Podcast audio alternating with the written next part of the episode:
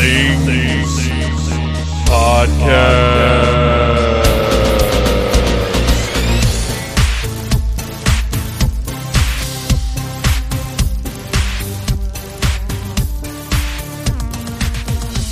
Hey, Phantomaniacs! Welcome to the newest episode of the Needless Things Podcast, where we talk about toys, movies, music, and all manner of pop culture dorkery. I am your host, Dave, and today, Needless Con continues. We are heading into the weekend where Dragon Con would have taken place, and there's still lots of fun to be had, uh, Needless Things convention style. Today's episode is a special panel featuring the hosts of the Audible Interlude G.I. Joe podcast. Uh, we sat down and had sort of a roundtable conversation that's very different from uh, episodes of Audible Interlude. This is more of a panel, whereas those are based around segments. And it's a great G.I. Joe podcast that I'm very proud of. And I hope you check it out. Uh, today, you can get to know the hosts of the Audible Interlude podcast. Before we get to that, uh, more Dragon Con memories uh, that I want to share.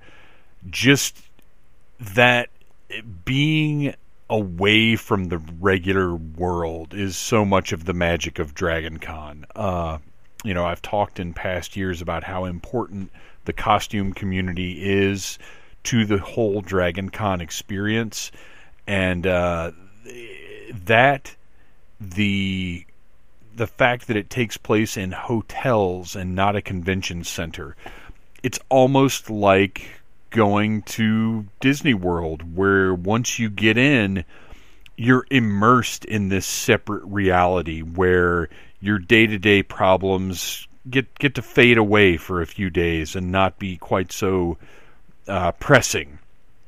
And uh, you know, a big part of that is is yes, the location being, even though it's in the middle of downtown Atlanta, being somewhat isolated away because you can stay in those hotels the whole weekend. You could technically spend the entirety uh, Thursday through Monday without stepping outside once. Now I, I don't do that I, because it would take effort. Like it's very easy to just walk outside to get from place to place, even though it smells terrible. It's easy to do, uh, but you could stay indoors the entire time if you really wanted to. Uh, but the cosplay community is another key factor of that because when you're walking around these hotels uh, there's just no way to not feel magical seeing all of these people in costumes uh, just hanging out, taking pictures, you know, drinking, partying, talking, being cool. But you know, you look in one direction and you've got like a knight, another direction you've got a superhero, another direction uh, you've got some kind of strange creature that you don't even know what it's from. It's probably you know anime, but who knows? Uh, and and yes, I understand the probably anime thing is is a little worn out at this point, but it's also true. Uh, but that immersion that is so unique to Dragon Con is absolutely one of the things that I find to be so appealing and so wonderful about it. Uh, and, and it's what makes it so you know it's one of the ways that you can enjoy it. You know for me personally i go down there and i work hard all weekend. Now don't get me wrong i party uh, but i have decided that the way i enjoy dragon con is to do a whole lot of hard work in the year leading up to it uh, and then to totally bust my ass all weekend doing panels and game shows and you know anything else uh, that I have the opportunity to do. Uh, but you can also go down there and just hang the whole time in this magical, different world of costumes and, and people partying. There's so many different ways that it's a special and unique convention. And uh, again, I'll say it's a shame we can't do it this year, but at the same time, I also think it's kind of awesome because next year, how much fun are we going to have? How much more are we going to appreciate it? Uh, because as much as I love Dragon Con, it's, you know, maybe some of us took it for granted a little bit. Uh, maybe there were some things about it that I was a little worn out on. Maybe I was a little burned out in some ways. And now I'm getting an involuntary break that wouldn't have happened. And it's going to make me love it and appreciate it and work that much harder next year to make it the incredible experience that it is. Uh, so that's that's kind of my Dragon Con reflection for this week. Uh, if you have anything you want to share about Dragon Con, please uh, shoot an email to phantomtroublemaker at gmail.com. Uh, jump into the Needless Things Podcast Facebook group, shoot us a message there. Uh, we will be uh, wrapping all of this up with a very special Dragon Con episode and I would love to hear from you guys, uh, your own memories, your own thoughts, your own speculation about what makes Dragon Con so special. Uh, please, you know, jump into the inboxes and let us know. You can record a voice memo. We'll play it on the show. Uh, you can write something out, and I'll read it. However, you want to convey that to us. We'd love to hear it and uh, share it here on the Needless Things podcast. Uh, so, before we get to this week's Needless Con panel, uh, let's talk a little bit about some news. Okay, so first I want to hit the site news uh, that I'm just including as news because I, I, like using that little sting. Uh, up on the Needless Things YouTube channel this week, I opened and review, or excuse me, unbox, because that's the magic word the kids love, uh, and review the glow in the dark Baxter Stockman Teenage Mutant Ninja Turtles Ultimates action figure from Super 7. I think it's probably the longest title of an action figure ever. Uh, it's Bug Zapper Blue Glow. And I'll tell you guys this right now if you watch the video or if you've already watched it, I've got a couple of notes in there that say something along the lines of this thing glows way better in person, and it does. It glows like crazy in person, but for some reason, uh, the the video and the the picture didn't pick up very well. Uh, I don't know why, but it glows like crazy. And uh, go watch that video and get the rest of the details if you're interested, and you should be because I am, man, I'm in heaven this year between GI Joe Classified, Masters of the Universe Origins, and now Super Sevens, Teenage Mutant Ninja Turtles Ultimates finally starting to hit. Uh, I, I, am in toy heaven. This is insanity. Uh, how great this year is. Uh, so anyway, go check that out. Uh, like, subscribe, please share.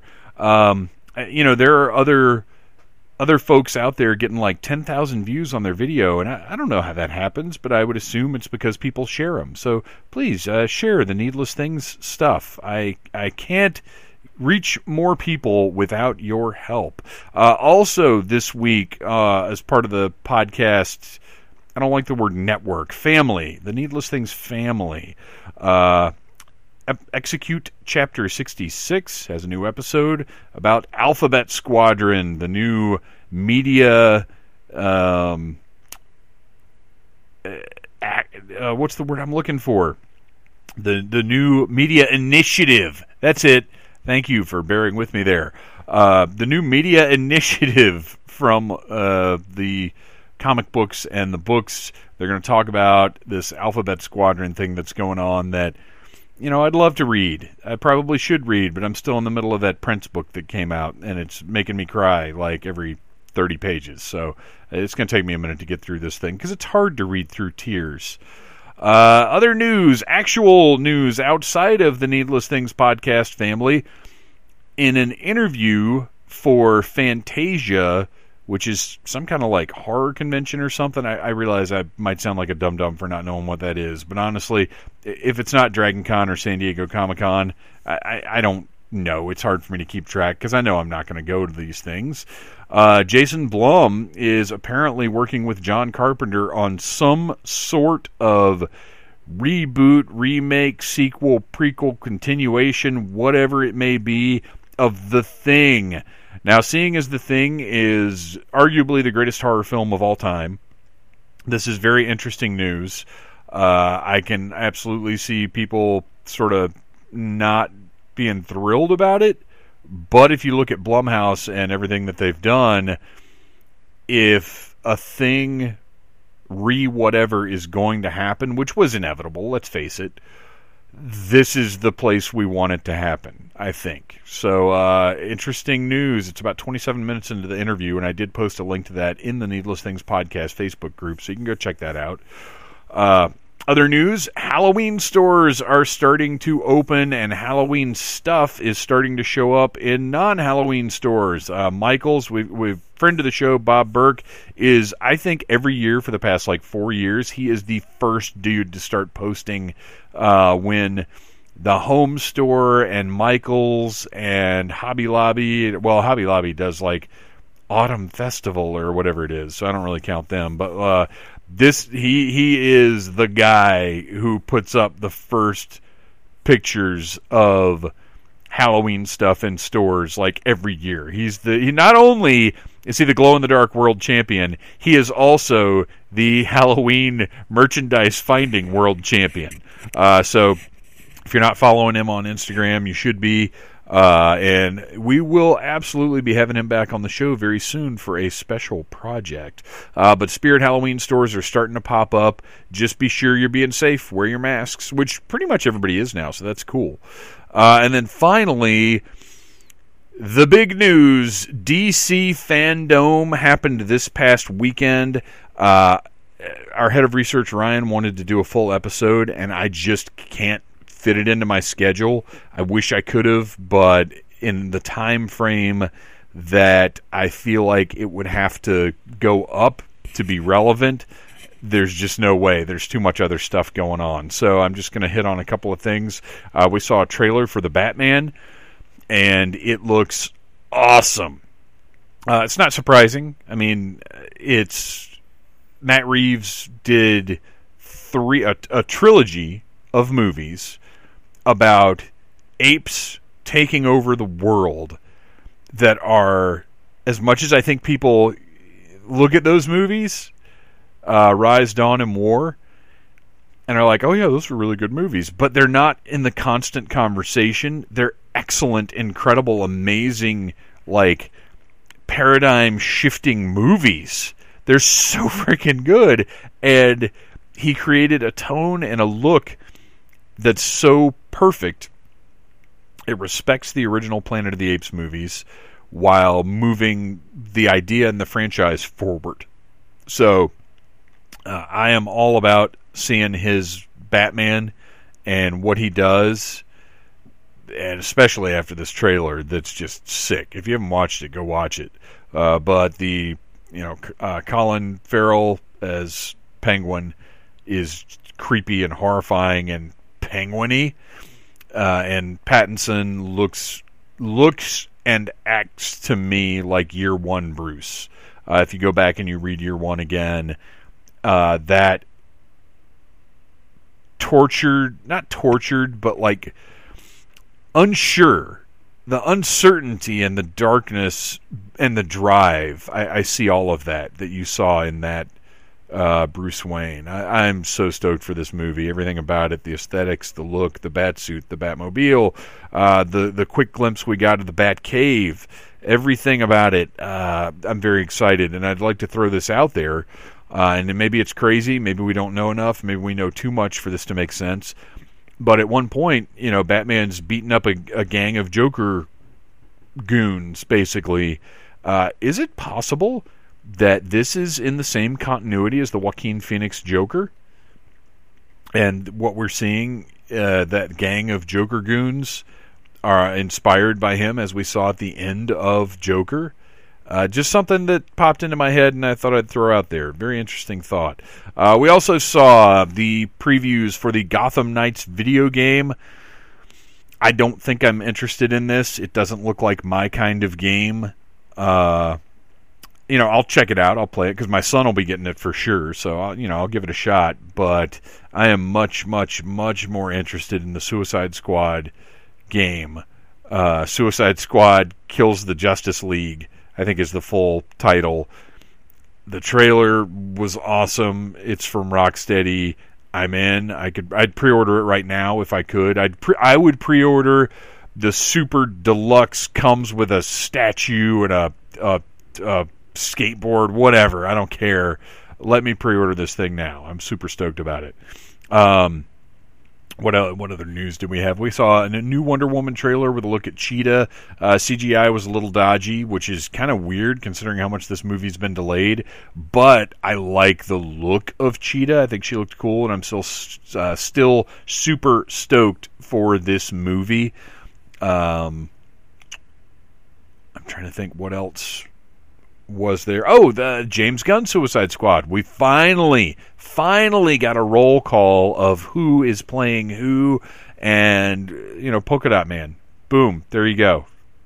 He's in there. Very exciting. Uh, John Cena's uh, Peacemaker costume is uh, lots of Kirby looking stuff in this. I, I don't know how Fourth World this one's going to get. I loved, uh, and, and, look, I don't know Suicide Squad, particularly the older stuff. I don't know it super well, but I picked up a trade paperback of a story where the Suicide Squad goes to Apokolips. and if this has any of that, that would be awesome. But I don't think it does. But whatever the case is, it's James Gunn, and everything he does is freaking amazing. So super stoked for that. I like Harley's new gear. I'll buy lots of figures of that for sure. Uh, there you go. I think that's about as much news as I need to get out there uh, for this week.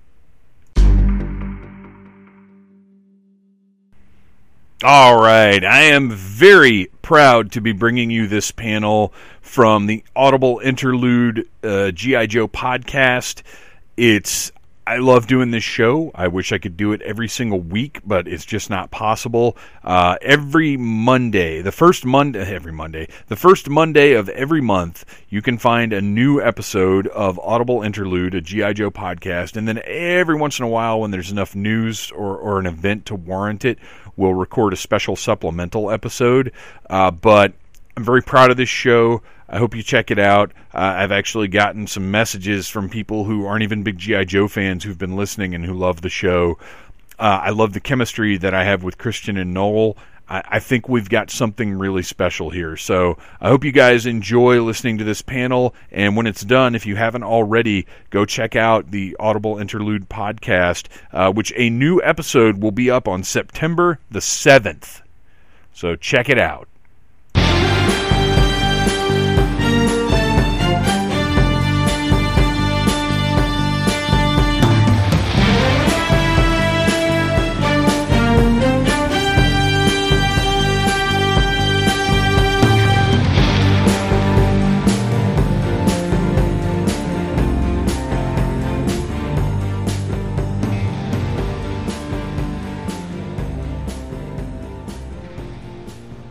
I think we're feeling good now. I think we're ready to talk about GI Joe. Is everybody ready to talk about GI Joe? Yeah.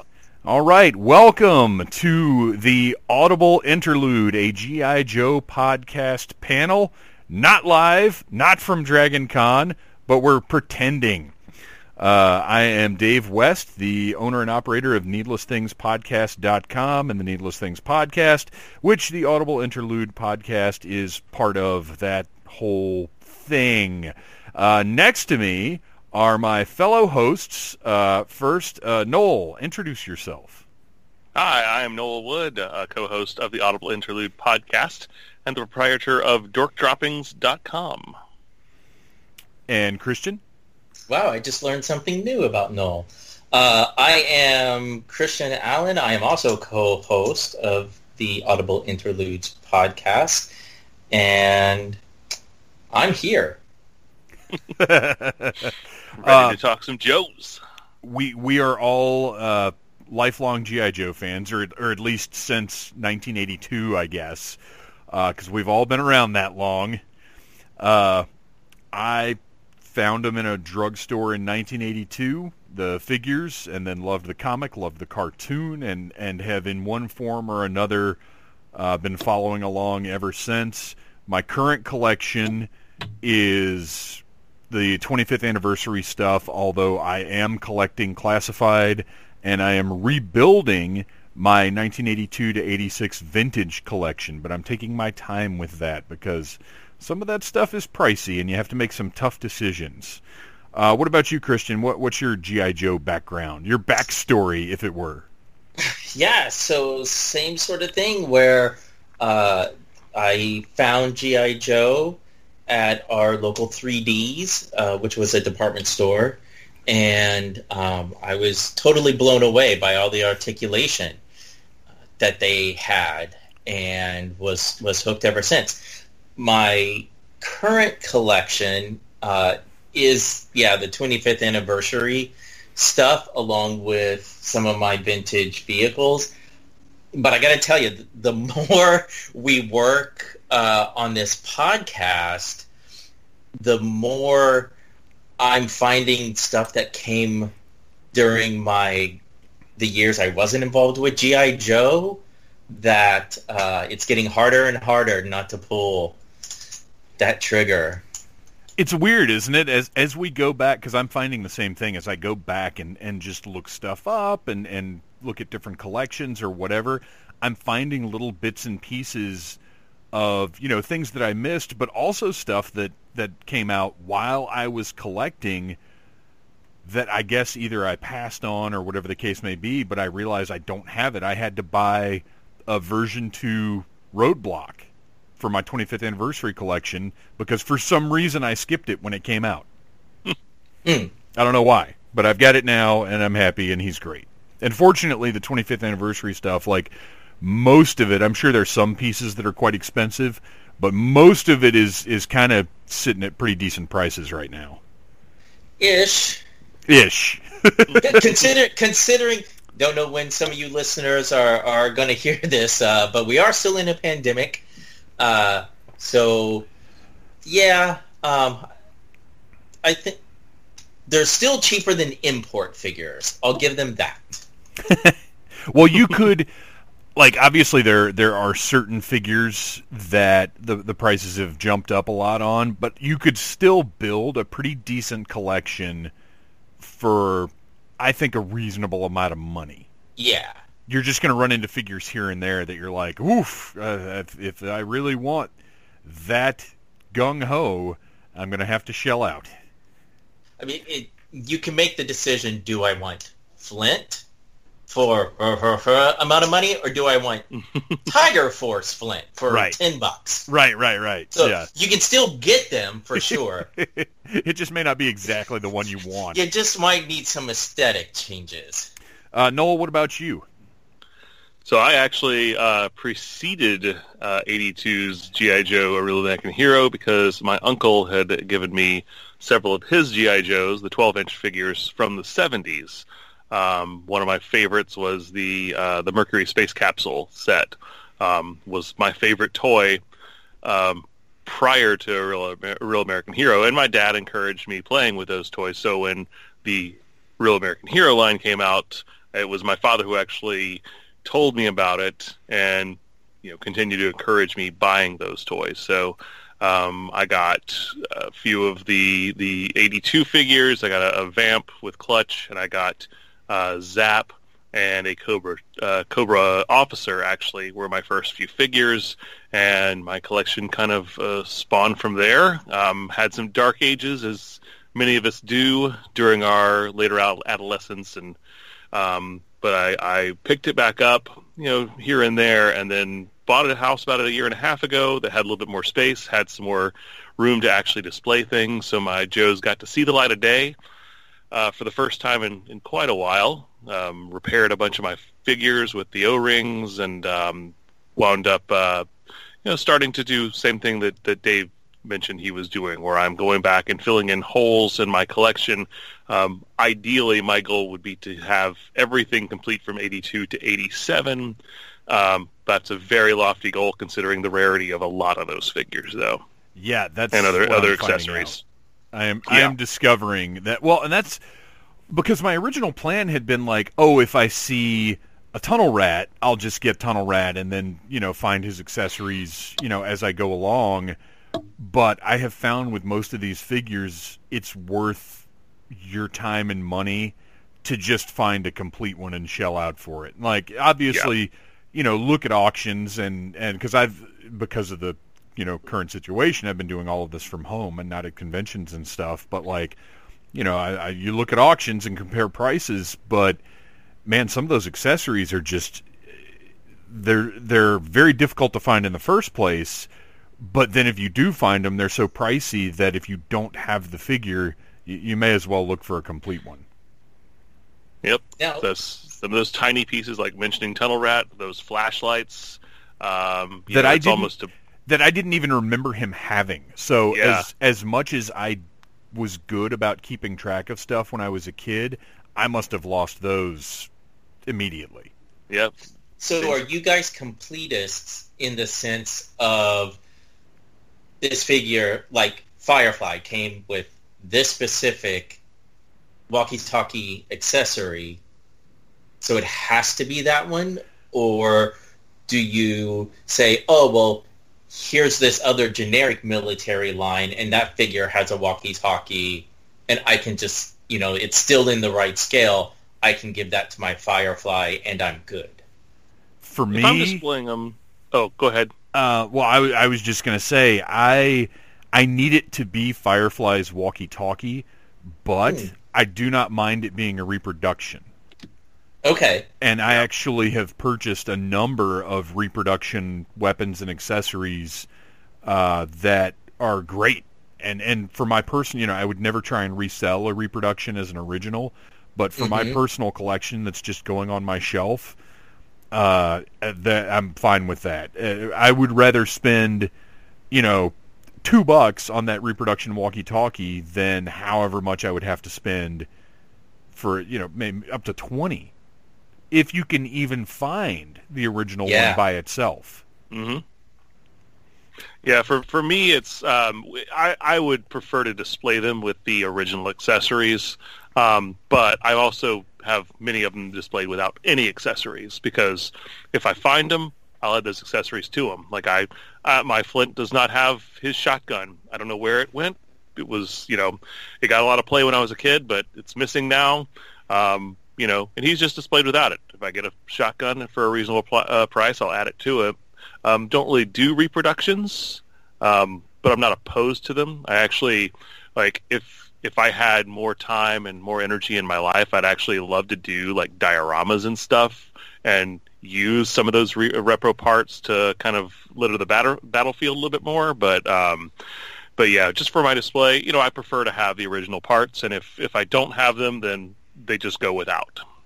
Interesting. See, I, I've uh, I have a line of practicality where I do want the original parts, but once they exceed a certain price or a certain amount of difficulty I'm going to have finding them, then I'll throw in the towel. But I do want to. Yeah. I if if a figure isn't complete, I don't put it on the shelf. Oh wow. Yeah, I Wow. won't. I won't put them on the shelf without all their parts, or or at least without. Uh, it- you know, if it's somebody that comes with a ton of stuff, and, and I happen to not like, for, for instance, if I had a tunnel rat that had everything except those flashlights, I'd probably put him up there. That would be okay, since I didn't remember him having those anyway. Like if, if your Zartan does not have his mask that normally hides in his backpack anyway, it's okay to display him without that. yeah, that would be fine. That would be fine Yeah. if it's something that's not like a visible trademark accessory. You know that that would be okay. Although Right. I, if I didn't have the backpack um, or the armor plates that are that are so frequently lost, uh, I wouldn't put him up. Interesting. Yeah, I I'm not picky, like at, at all. Um, and since I do mostly um, photography and diorama type displays, a lot of the weapons end up getting mixed up. And uh, actually, just the other night, I was trying to work on a, a new set I'm building for Destro and Baroness, and I was looking at at the pile of guns I had and was like, "Uh, I guess I need to go online because I'm not remembering specifically which gun was Baroness's. She has the weirdest rifle. Yeah. It's that big, thick, chunky rifle that I didn't. I was thinking of her as having more of a pistol. As a matter of fact, if I was just sitting like before I dove into the vintage stuff again, if I just had a pile of stuff sitting in front of me, I probably would have given her Destro's pistol.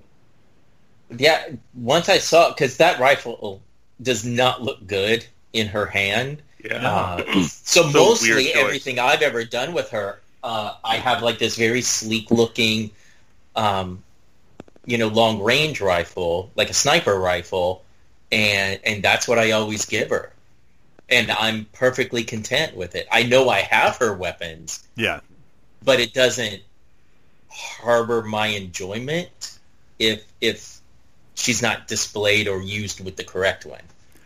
I gotta say, her. You know, since we're talking about that rifle, I think that stands out as one of the most like awkward and not fitting into the line weapons.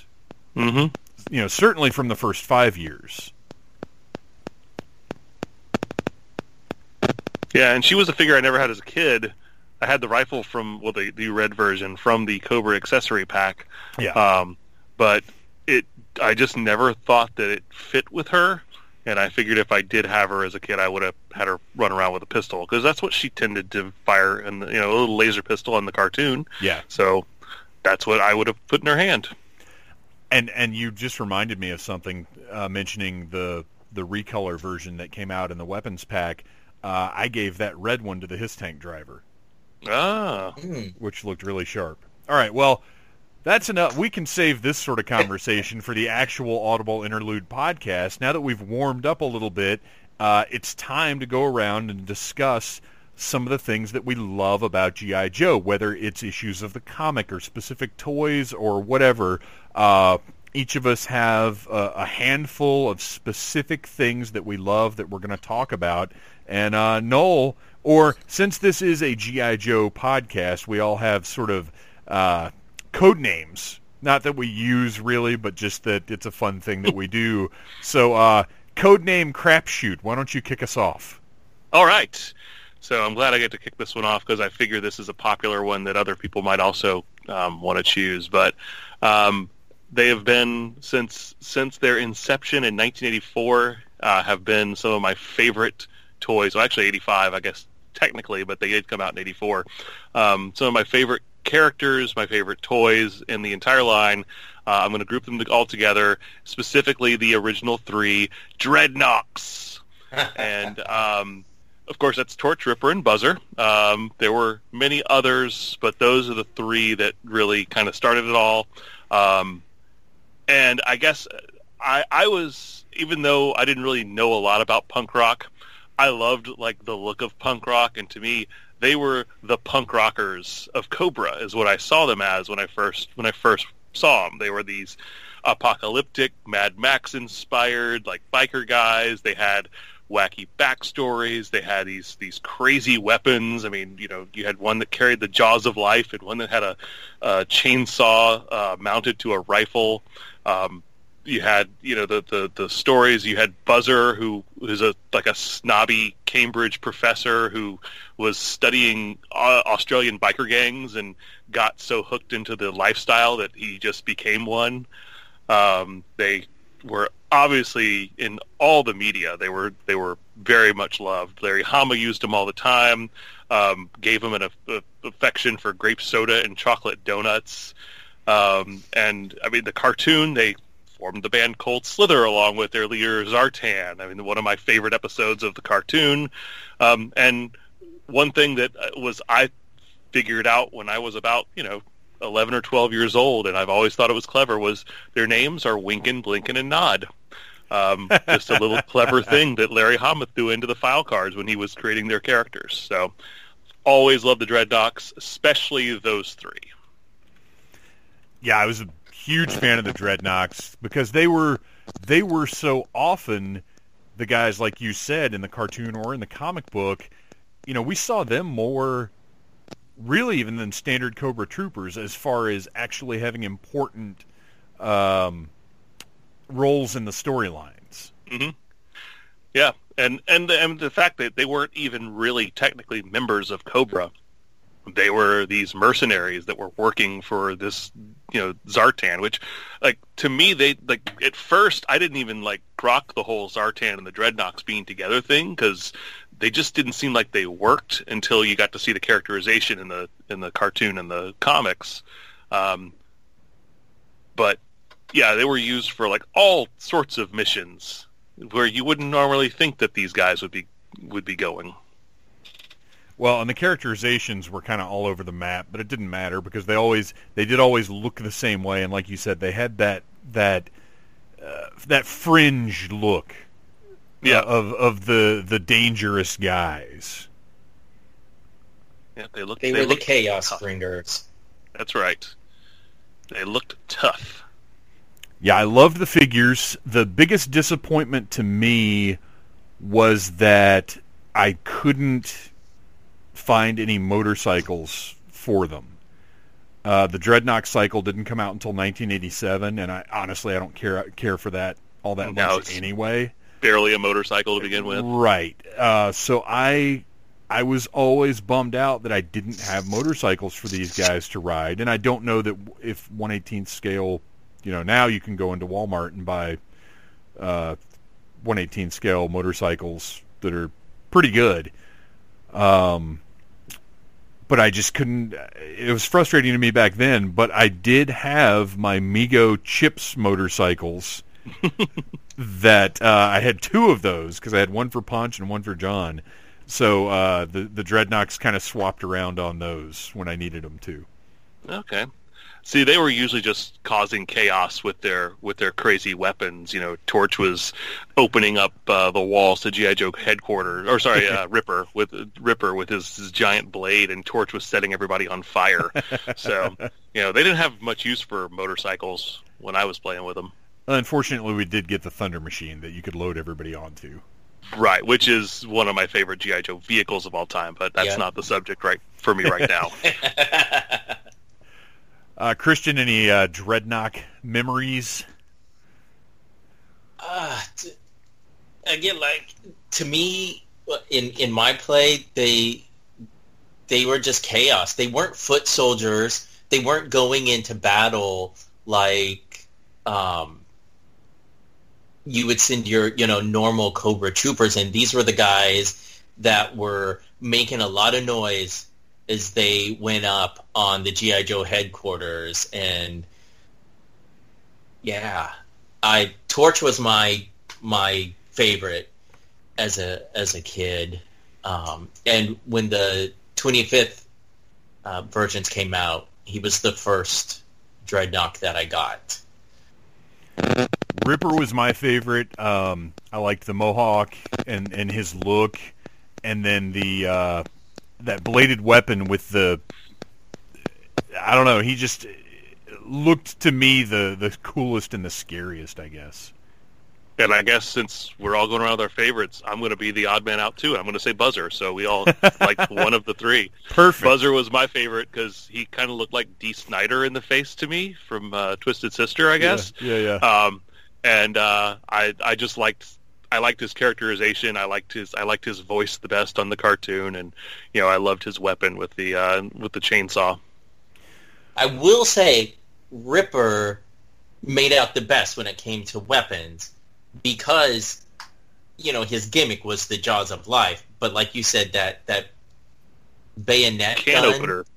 that he had, like you know, Torch had his flamethrower, Buzzer had his chainsaw. That was it, and Ripper yeah, I wonder how they won the- decided. the weapon lottery. I wonder how they decided that he got that that cool rifle with the the, the insane bayonet thing and the the jaws of life, the hydro with the hydraulic hose because we all know I love figures with hoses. Yes. Until you got to find the hoses Oh, 35 gosh. years later. I feel so lucky that that that lot I got had all of the hoses and then some. Although I didn't know which hose went with who, so there there may be some that are wrong. There are varying lengths of hoses, so you got to kind of match them up. Yeah. Um, all right. Well, at least we know once conventions start happening again uh, that the three of us will not have to fight over our Dreadnok costumes. That's right. Uh, all right. I'm going to go next. Um, my first pick for something that I love, something that's important to me from GI Joe, is Worlds Without End. oh, Uh, you stole my second one. Did I? yeah. it is uh, it is a two part episode of the GI Joe Real American Hero uh, '80s cartoon from Sunbow, and it's possibly my favorite cartoon story ever. It was written by Martin Pasko, whose name you should Google immediately. Uh, I didn't know this until I started sort of looking around for this panel. Uh, he wrote a number of titles for DC. He worked on Star Trek for Marvel. He wrote for every genre TV show that you loved in the 80s. Uh, he named Ookla the Mok from Thundarr the Barbarian. Uh, I did What? not. I did not know this.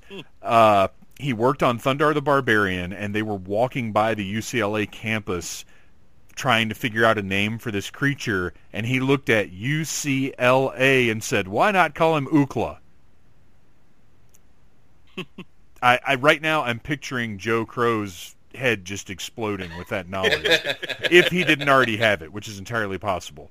Uh, he also won an Emmy for working on Batman the Animated Series, co-wrote uh, the Mask of the Phantasm feature film, and unfortunately died this year on my birthday.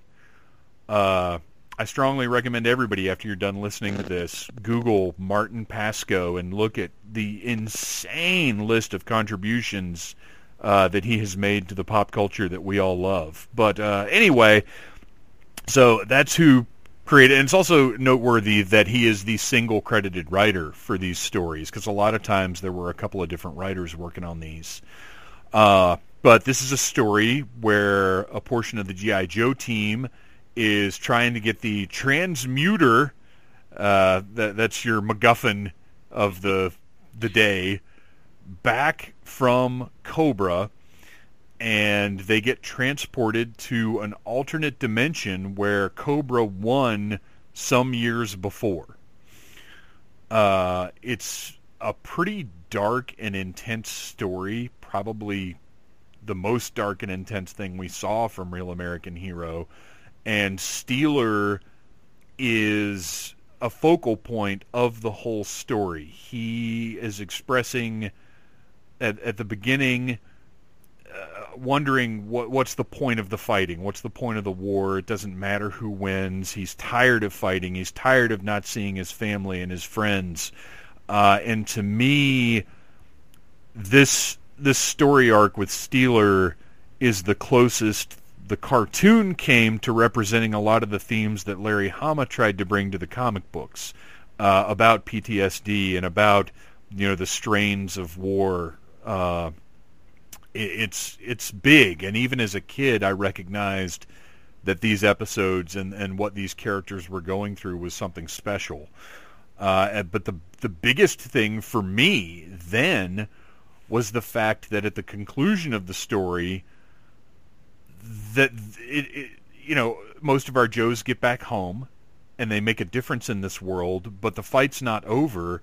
And Steeler, Grunt, and Clutch, three Joes who had been around from the beginning, stay in this alternate dimension to help fight Cobra's regime, and we never see them again. They're gone.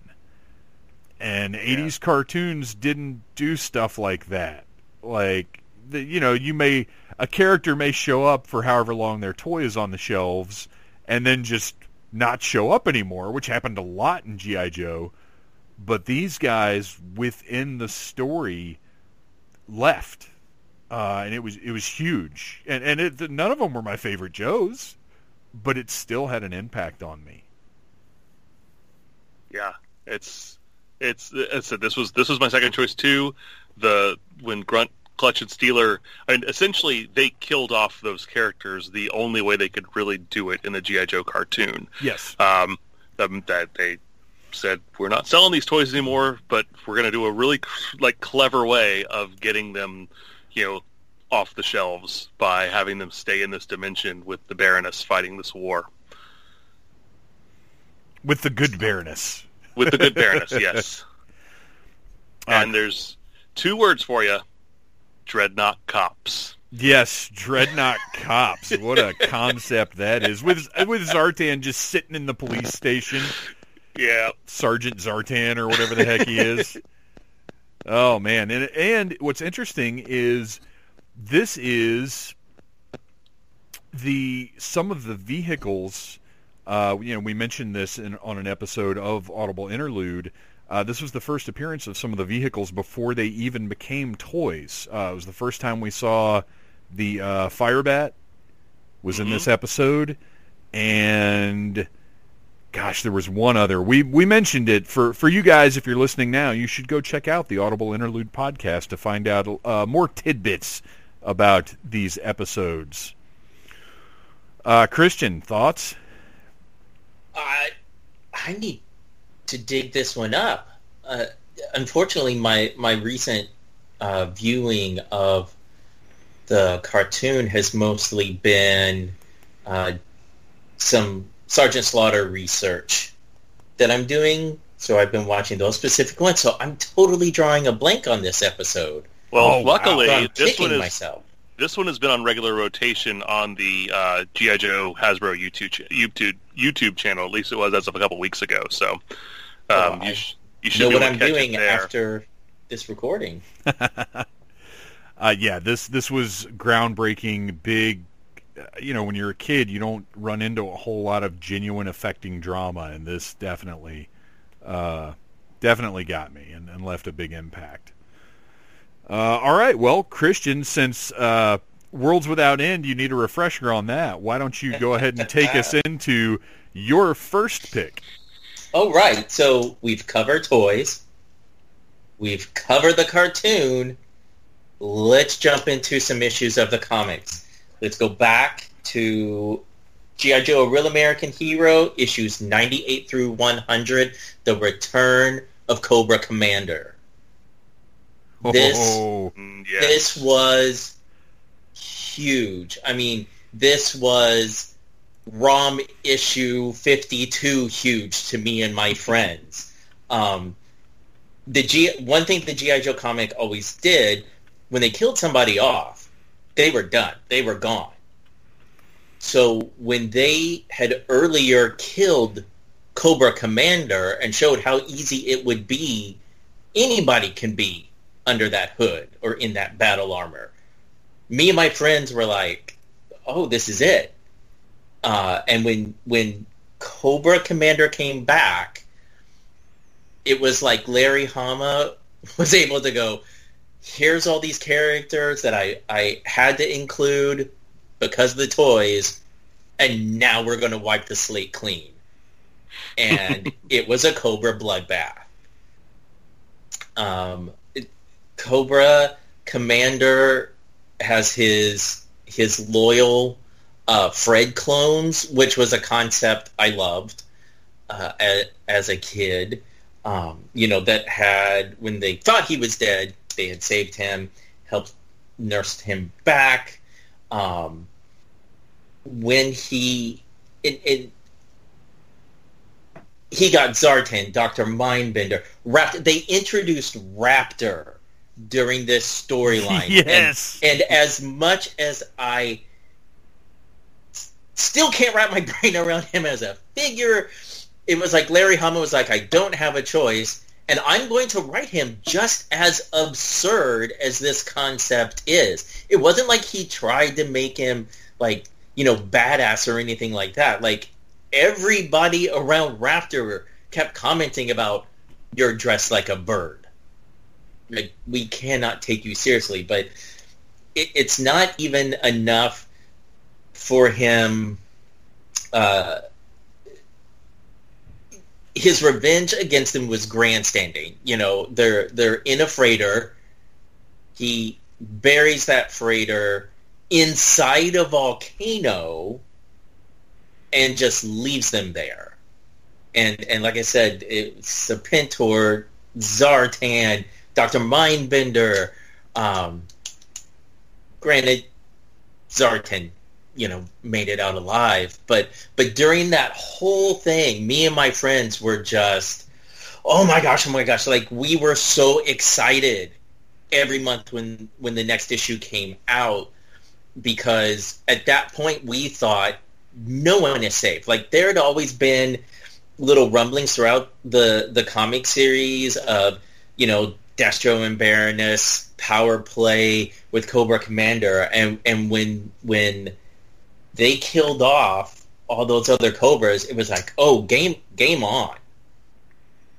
And uh, yeah, I, I still reread those issues because it showed that Larry Hama in the comic was writing a Cobra Commander we never saw on the cartoon and couldn't. Yeah, I loved the Cobra Commander. I mean, when when I played with my figures, it, I, I, definitely had the comic book Cobra Commander in mind. Uh, now, I'm not going to lie, I did like to use the cartoon voice because let's face it, that's a fun voice. But he was an evil mastermind. He was not a, a buffoon. Um, but I will say this: I have not reread the Real American Hero comics in years. I remember Cobra Commander coming back, and I specifically remember what you said about him burying everybody alive um, in the volcano. Uh, but it's been so long since I've read these, I don't have any specifics to bring to mind right now. And then this is when Cobra Commander also comes back and starts using like 50 cent words every chance he gets, which I love. That that's that's the way his character developed after coming back from the dead for like two years. And I believe that's also um, he had gone back to the hooded look in the comic because obviously when the Fred one of the Fred clones was the Cobra commander before that, you know, Hama had him in the battle armor because that was the current toy. Right. And he came back, we got him back in full Cobra Commander regalia. I got to ask Larry a question about that because, you know, typically it was a pretty realistic portrayal of war. When people died, they were gone, and G.I. Joe yeah. and Cobra Commander was one of the few exceptions to that rule, at least early on. And, you know, I said, why did you kill Cobra Commander off and then later bring him back, and he said, "Because Hasbro wanted me to." so, and that was the thing. Like we were, you know, growing up reading comics. By you know, by the time I was in sixth grade, me and all my friends were like, "Nobody stays dead." You know, you never took it seriously.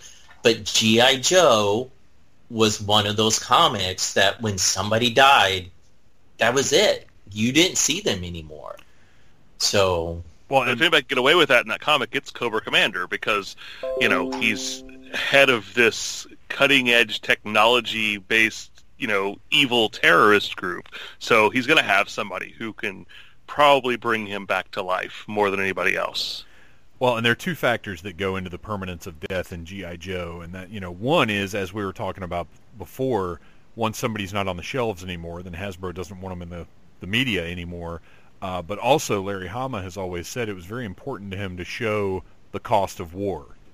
Yeah. Um, he, he, when characters died, he wanted them gone, so it fit within his ethos for them to not come back. Every every death pretty much had an impact. Yes. Uh, in mm-hmm. the storyline um, where you know he, he, was just going off and just killing a bunch of characters randomly here and there. A few major characters died during the run, sometimes in large batches. But when that happened, it was to to make a very very serious point about warfare. And this was the only time where it sort of was all built around what you know what's considered milestone issues in a comic you know, yeah. any other superhero comic, it's like, oh, issue 12, somebody dies. Issue 25, somebody dies. Issue 100, somebody dies. And with G.I. Joe, you you never really saw it coming. It would just be any issue. It, it wasn't like a big event. It was it was more like you said, the cost of war. Well, and it it wasn't like a cover story. Like they didn't have in this issue Bazooka meets his end, which granted didn't happen in the comics, but you know what I mean. Uh, yeah. I brought that up because I know that's a uh, that's a sore spot uh, for you. um, all right. Still well, one of the greatest GI Joe cartoons, but man, Oh. Yeah, we we will. Uh, if everybody subscribes and tunes into Audible Interlude, we will absolutely be reviewing uh, GI Joe. Um, oh shoot, what is it? Resolute. Resolute. Resolute. Resolute uh, in the coming months, 100%. A lot to unpack with that one, but first we have to move on. Oh, and I, I forgot. My my code name in Christian, I am code name Phantom Troublemaker. Uh, a lot of thought went into that one. Let me tell you.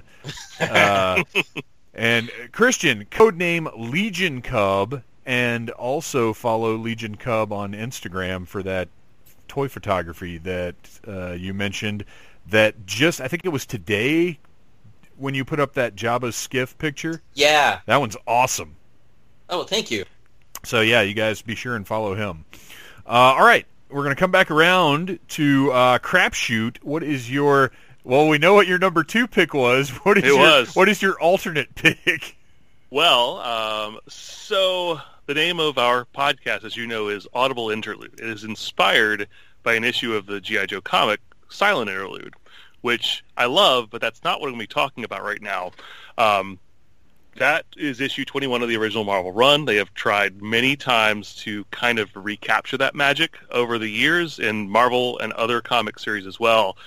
But nothing captures that better than nine minutes of action in the second live-action G.I. Joe movie, Retaliation. Uh, there is a scene with the ninjas uh, on top of some mountains that is probably my favorite action movie scene of the last like 25 years on film. Otherwise, both of the G.I. Joe movies, I can take them or leave them. They're fine. I don't dislike them. I don't love them. Uh, but that scene, it's like nine minutes of the movie. Um, it's uh, Snake Eyes and Storm Shadow are battling up on top of the mountain. Um, they chloroform. Jinx comes up. They chloroform Storm Shadow, and they put him into this body bag. And all of the Red Ninjas, and all this is inspired by Silent Interlude, the character, like the character design of the Red Ninjas and Storm Shadow and Snake Eyes battling. Well, and even Uh, the temple that they're in is very similar to the Silent Castle. Yeah, even the temple. So they all come after them. Then Snake Eyes just haphazardly throws Storm Shadow in this bag off of this mountain, and they go into this crazy zipline sword fight battle with not a word of dialogue spoken for like nine whole minutes. And it's mind blowing. It's it's just epic to watch. And even like the backstory of how Jon Chu came up with that scene and like first started getting ideas for it was essentially arranging his furniture uh, to resemble the mountains uh, that they were planning on shooting this in Vancouver, and then got Hasbro to send him a bunch of action figures uh, so he could actually like stage the action scenes with zip lines across his living room. Oh my gosh, Uh, that's awesome. Yeah, uh, I said it's it's the best part of the live action movies, and honestly, one of the best scenes in any GI Joe visual media. To me, Yeah, I I actually just watched. Well, I watched both of the live action movies uh, with my son a couple of weekends ago, and he he thoroughly enjoyed them and asked me why there hadn't been more. And I said because nobody will commit to GI Joe, but maybe this year that'll change. Uh, I mean, we know the Snake Eyes movie is coming, and I, I do wonder if the because in general, everybody loved the scene that you're talking about. It's it's incredible. It's even beyond being great GI Joe. It's just great action movie cinematography. Um, I love the fact that they're just straight up red ninjas, uh, Yep. right out of the the comic, and and you know everything else. Uh, it's amazing to watch, and we both sat there just jaws dropped the whole time because it's describing it or thinking about it, it seems like it might be a little ridiculous, but watching it, it's all logical. It all flows from one point to another. Like at no point does it break your suspension of disbelief. right? Uh, yeah, it's it's a fantastic scene, and and I'm uh, I enjoy the Joe live action movies, but yeah, I don't I don't love them, but I do love this part of them, and especially as a nice palate cleanser for the terrible acting from the Blind Master. Well, and it's and it's. I mean, the action's great too, but everything about it, the color palette is so striking because you've got Snake Eyes and is all black. Storm Shadow is mainly in a body bag the whole time, but even the body bag is kind of similar to his costume in the white. You've got Jinx, who's not wearing red. Uh, her costume for the movie is this yellow and black costume, and then all the red ninjas, which so, I'm fine with because you want to differentiate her from the red ninjas. Yeah, yeah, and I actually like that costume a lot. Yeah, uh, I think it really works for the movie. So just all of that color palette on this, which is supposed to be the Himalayas. It's um, you know it's, it was shot up in the mountains of Vancouver, but you know it's it's snowy and there's some greenery on the rocks, but it's all very, for the most part, it's a very um, like neutral backdrop. Uh, so everything that happens on it is just really striking. Whenever you see one of those ninjas coming to view, and you know, they're they're dying like Warner Brothers cartoon characters, just you know whacking into one another and just falling off and you know into the, into the abyss. But uh, but yeah, every every bit of that is just visually just beautiful. See, listening to that, my heart is starting to thaw a little because I'm. I remember the second movie being better than the first, but still not enjoying it. And if I know on our podcast, I am the too many ninjas guy. uh, but I think I will try and watch the movie again with a more open ninja loving mind. and I'm the same way. I'm not a I'm GI Joes and ninjas are not my favorite part of GI Joe. Um, I tolerate it to a certain extent, but this is so good. Like I said, this is this is not just great for a GI Joe scene, as Dave was saying. This is a great action scene in general.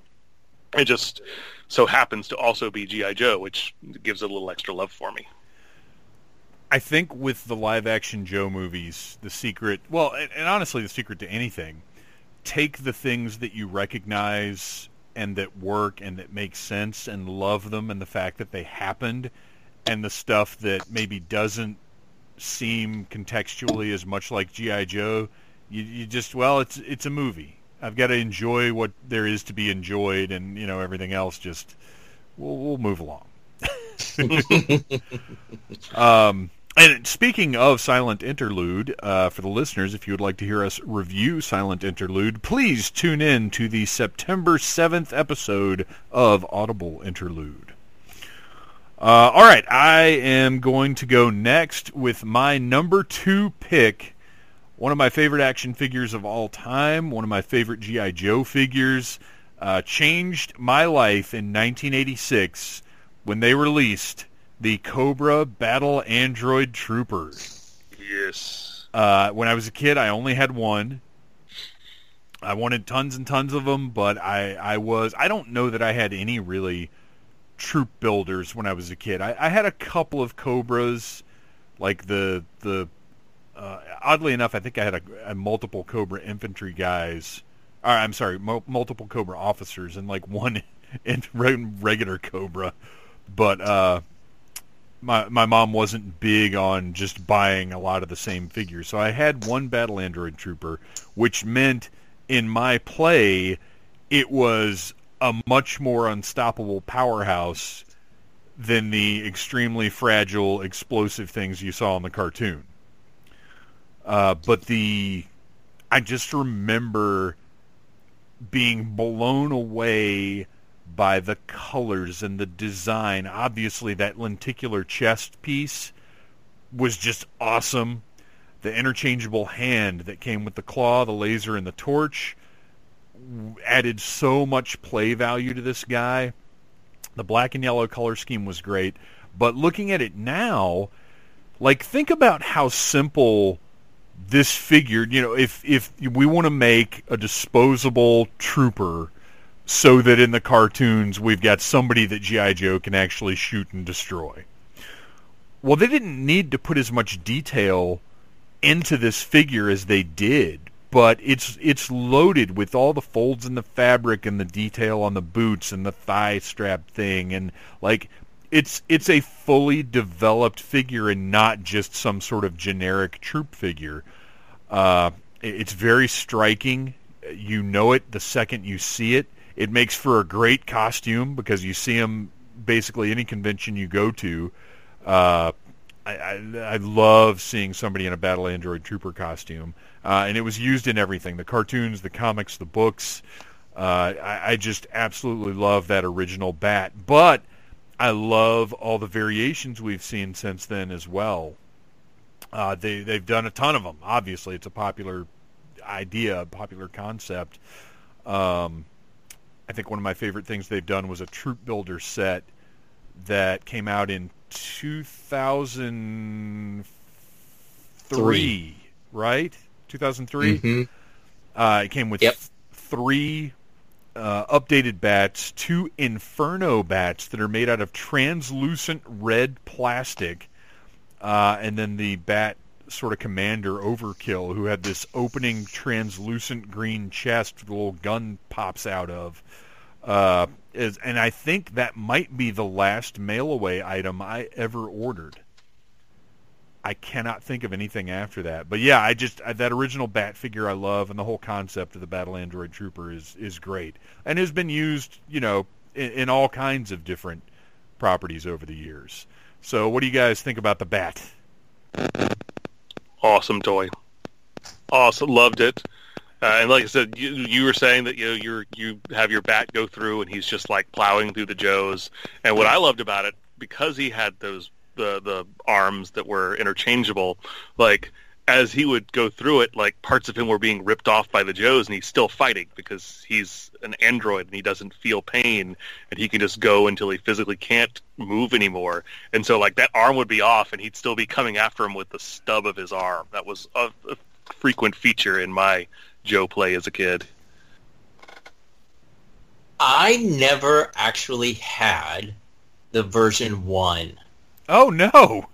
bat. Not, I eventually, yes, did get him, but when they came out, did not. Um, I think my mom actually uh, got him with a lot uh, of GI Joe figures that she, you know, a lot that she had found at a yard sale. Um, and as much as I do like the Bat One, when my younger brother got into GI Joe, is when the Bat version two came out in the orange, and I really fell in love with that figure. Uh, I, the the face mask. It, it was to me uh, like a sort of blank maskatron from the Bionic Man, and uh, luckily or thankfully, I was old enough at that point to have disposable income, uh, thanks to weekend jobs and stuff like that. So uh, me and my brother, younger brother, had quite a few Bat twos, and it was awesome. Yeah, it's interesting that they changed it to that orange. I guess in the second year, in '87 maybe. No, ninety one. Oh, was it that? Well, because There was an alteration in the yeah in the color in the coloration from the original in the original bat too. Yeah, Yeah, it 'cause the just a f- variation. Oh, the first ones that came out were black and yellow, but later production runs the the it's it could It's still fairly subtle. yeah, but it is orange. Yeah, it's still Um, considered a V1. It's not like a, it's not considered to be a variation enough to be a different version. But Well, and the file Yeah. card is even different. yeah, It's uh, it's a bat and not bats, which is actually correct because it's a battle android trooper. There is no S uh, in in that. Other other than the you know the fact that there are many of them. Right. Which is that they did a lot. Like you know the eels. I didn't figure that one guy was called an eels. Right, right. Eel.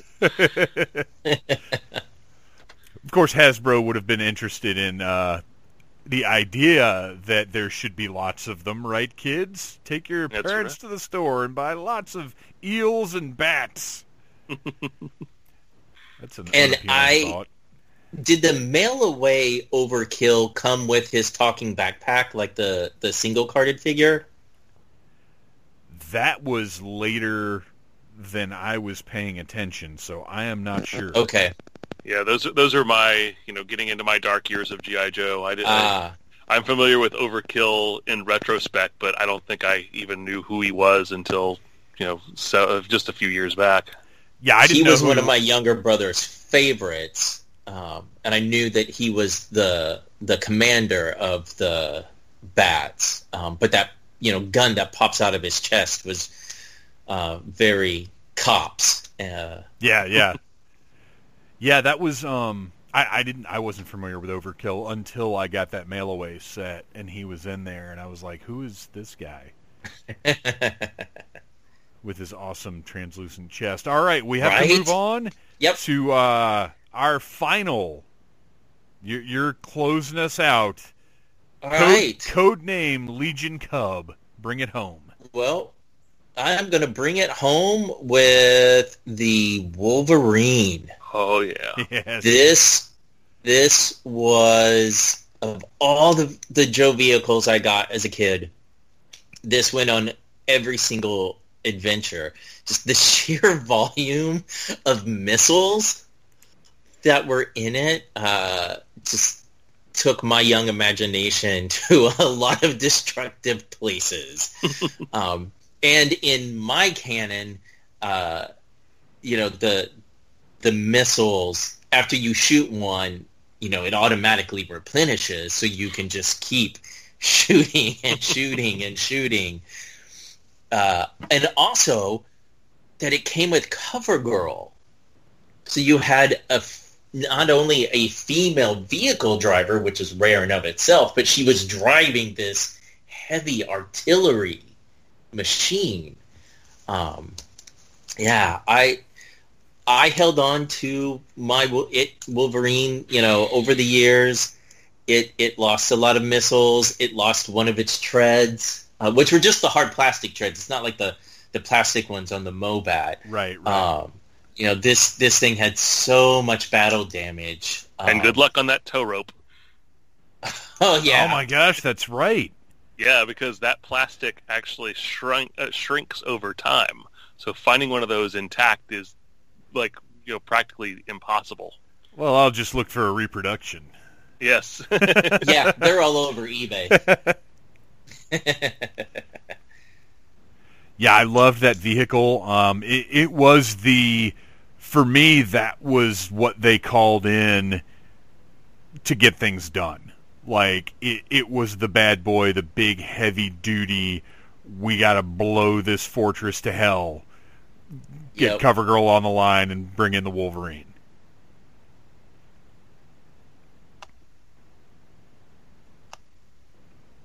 Any other Wolverine thoughts, you guys? This is one that I got a little bit later. I got it as a mail-in, so I did not get a cover girl with it um, when I when I had it, but it became one of my favorite toys to bring into battle. It's a it's the perfect size because it's not like a huge bulky tank like the Mobat or the Mauler would have been. You know, it's it's comparable to like a, a equivalent of like the HISS tank in Yeah. size. So it was it's it's great. It's got a lot of play value. Yeah, it didn't have the working treads, which you know a little bit disappointing when you're a kid. But um, yeah, it's uh, just a, a fun little you know fantasy vehicle, but realistic looking enough to uh, Mhm. to feel like real military, even though it wasn't based on anything in the real world. All right, you guys, we have just enough time for a speed round. I asked uh, each of you to think of one ridiculous, weird, or not great thing about G.I. Joe to bring up. uh, and we're going to close this thing out just with a quick mention of what that thing was. Uh, Noel, why don't you start us off? Uh, so this is the thing that is uh, I just couldn't wrap my head around as as being something that would be possible in GI Joe, and it seems super obvious, but it was the Star Brigade Lunartix Empire, the characters of Lobotomaxx, Carcass, and Predacon. They had aliens in GI Joe, and I was not into it at the time, but I'm pretty sure I saw those being advertised, and I was like, "Well, I'm glad I'm not playing with that anymore." Yeah, super weird figures. Uh, for a long time, I didn't think they even existed.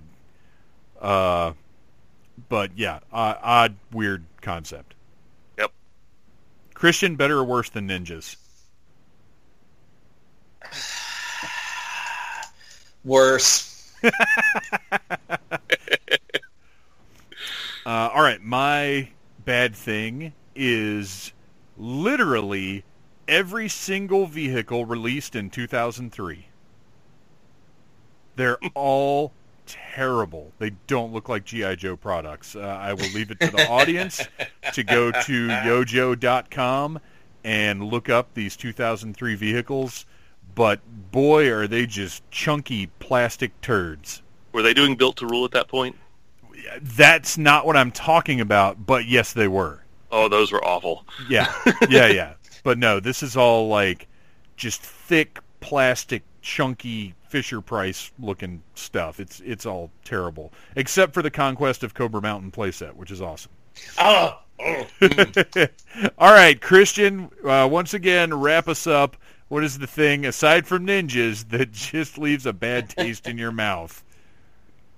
the fandom's hate for the Cobra-La. And Oh. I know, I know that's sacrilege to say, but uh, with a lot of the, the interviews and stuff uh, that I've been reading about, you know, it was a concept that was forced on them by Hasbro. I think there is so much more potential there than what the writers gave them. So if you ignore the cartoon and you you look at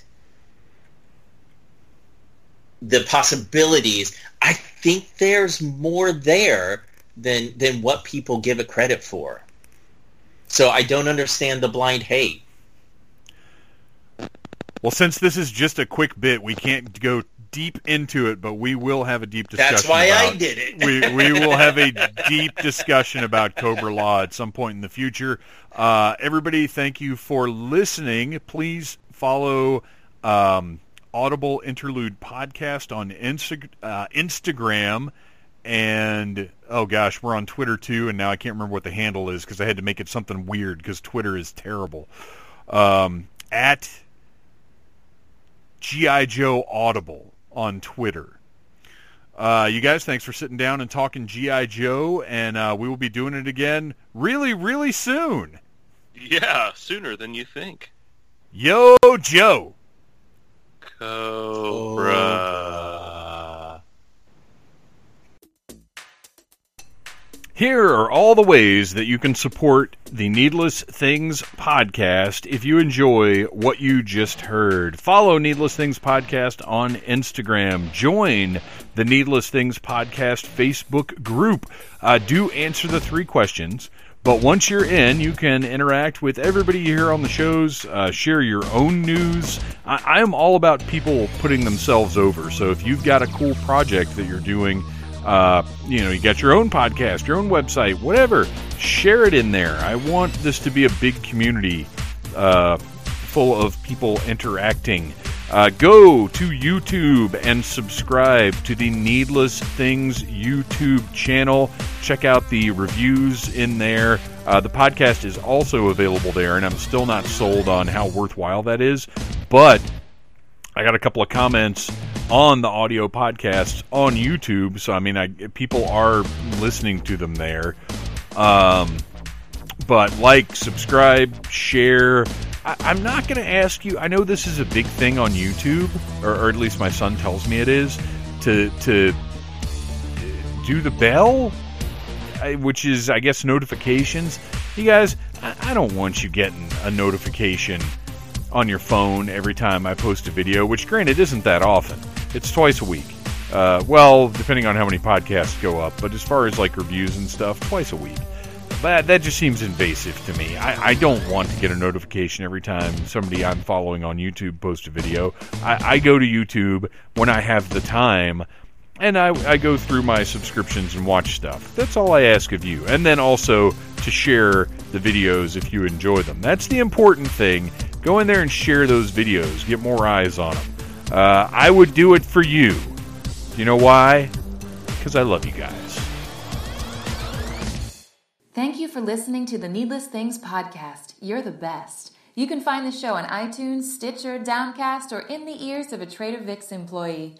Love you, mean it. Uh huh.